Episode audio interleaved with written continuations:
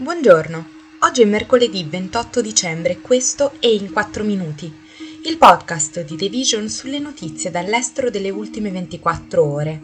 Parleremo della Cina che decide di riaprire le frontiere a partire da gennaio e dei talebani che impediscono alle donne di lavorare nelle ONG.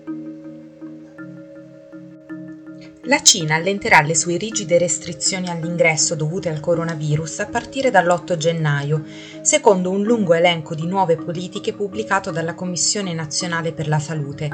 Si tratta della mossa più significativa finora per riaprire le frontiere che sono state praticamente chiuse per quasi tre anni. Gli arrivi in Cina con test negativi potranno entrare nella società, con un drastico cambiamento rispetto alla prassi attuale che vede tutti gli ingressi negli aeroporti, sia per i visitatori stranieri sia per i cittadini cinesi, sottoposti a test da parte degli operatori e fatti salire poi su autobus diretti all'hotel di quarantena, dove rimangono per diversi giorni in isolamento.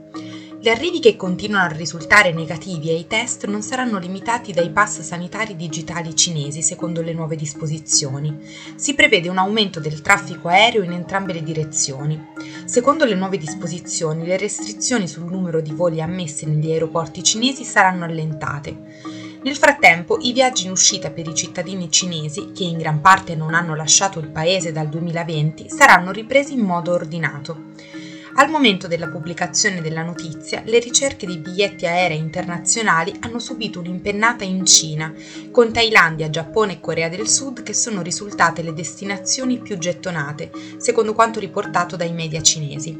Le nuove politiche hanno lo scopo di favorire la ripresa dei viaggi di lavoro, di studio e di ricongiungimento familiare.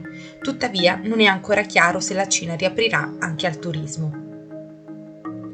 I talebani in Afghanistan hanno emesso un altro divieto a tappeto per le donne, impedendo alle impiegate afghane di lavorare pre- presso le organizzazioni internazionali il Ministero dell'Economia ha spiegato che tutte le impiegate che lavorano nei rispettivi dipartimenti devono interrompere il loro lavoro fino a nuovo avviso.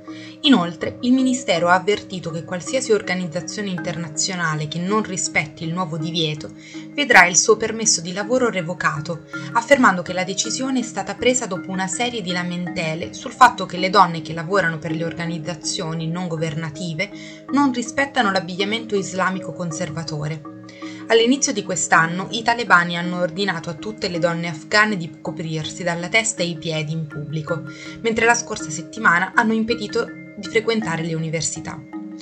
Almeno quattro grandi gruppi di aiuto internazionali hanno dichiarato che avrebbero interrotto le operazioni in Afghanistan alla luce dell'annuncio, che ha suscitato un'ampia condanna. L'International Rescue Committee con sede a New York, che impiega circa 8.000 afghani, 3.000 dei quali sono donne, ha dichiarato in un comunicato separato che avrebbe interrotto le operazioni. Questo è tutto da The Vision, a domani.